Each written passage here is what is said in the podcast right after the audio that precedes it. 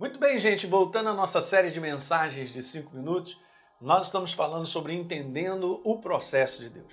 Como Deus trabalha na minha vida e na sua para o propósito que Ele tem para nós. Isso é importante. Você é corpo de Cristo, Ele é a cabeça, Ele já tem tudo pronto e preparado. A visão do reino de Deus, e é isso que a gente está conversando, o reino de Deus, a visão dele para a minha vida e para a sua, para a sua igreja, de crescimento, progresso é, é uma visão ampla, uma visão de extensão, é de sermos abençoados, abençoarmos outras pessoas, de cumprirmos o propósito que ele tem. Então, eu falei isso aqui para vocês, que dentro das várias comparações que Jesus faz sobre o reino de Deus, ele disse que uma delas é essa. O reino de Deus é como uma semente lançada à terra. E eu quero ler então com vocês o, o capítulo 4 de Marcos, né? A partir do verso número 26, porque Jesus diz algo bem interessante fazendo uma comparação do reino de Deus. Ele diz o seguinte: Jesus diz assim: o reino de Deus é como um homem que lança a semente na terra, ok?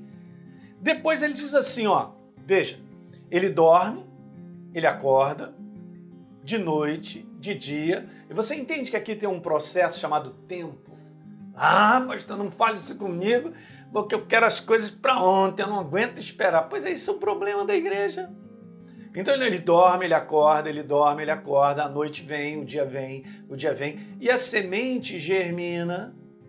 Depois ela cresce sem que ele saiba como. Muito bem. No verso 28, a terra por si mesma ela frutifica. Hum, que bacana, né? Primeiro aparece a planta, depois a espiga e por fim o grão cheio na espiga.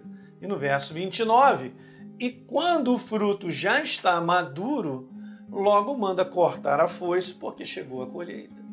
Você entende entre algo acontecendo na tua vida, a interação dessa verdade no teu coração, até você colher o resultado dessa verdade?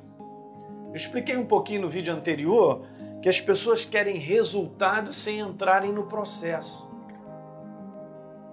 Como esperar uma colheita de várias coisas construtivas e de progresso na nossa vida pessoal, na vida da família, na vida do trabalho, daquilo que Deus me pediu para fazer como trabalho, né? Porque Ele nos direciona em tudo, até mesmo a igreja. Como eu quero os resultados se eu não estou entendendo o processo, se eu não faço o processo? Tá certo? É só vontade que as coisas possam dar é, bem, está tá, tá dando bem, vai, vai dar tudo certo. Como é que vai dar tudo certo se eu apenas estou dando uma declaração? E obviamente é importante você entender isso aqui é uma declaração, mas sem compreensão do princípio não funciona. Mas ela funciona muito, obviamente, quando a gente entende que nós estamos num processo. Ok? Então veja, assim como a semente precisa de um solo, quero te falar isso, assim a palavra de Deus precisa do coração do homem para ser eficiente em cumprir o seu propósito na nossa vida. E é um propósito abençoador em todas as áreas te abençoa na família, te abençoa na tua vida, na tua alma, no teu corpo, no teu trabalho, porque esse é o desejo de Deus. Deus nunca teve como intenção que o homem fosse um fracassado em tudo que ele fizesse ou em tudo que ele sonhasse, até mesmo os sonhos que nós temos no coração. Deus tem colocado sonhos no nosso coração, mas nós temos que entender que é um processo. Porque em meu coração é o solo, palavra é a semente. Então eu tenho que aprender a fazer essa interação. Ter um tipo de solo que é o coração próprio para que essa semente ela se desenvolva, ela tenha raízes, ela cresça e ela dê o fruto. Como eu disse, eu quero repetir, Deus não trabalha sem o homem. E o homem não produz sem Deus. Olha que coisa interessante.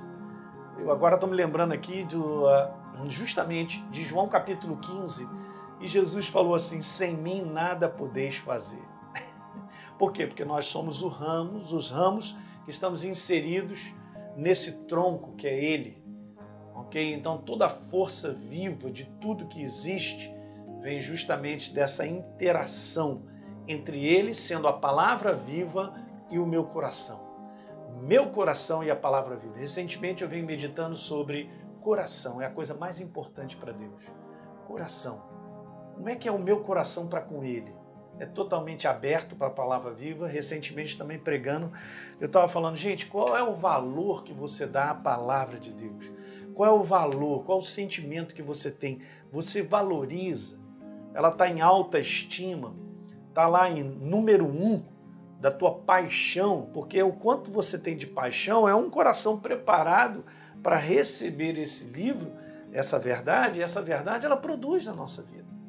E nós sabemos que tantas pessoas ouvem a verdade, mas têm um coração tão estranho, tão difícil, tão não vou dizer que é difícil, vamos dizer assim, que não é próprio, ok? Ou que não é aberto, né? Jesus falou de um coração endurecido, de um coração que se recusa a ouvir.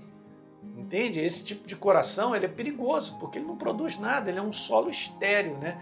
Ele é um solo que não tá, não tem condições, não dá condições nenhuma para que a palavra como semente produza na nossa vida. OK?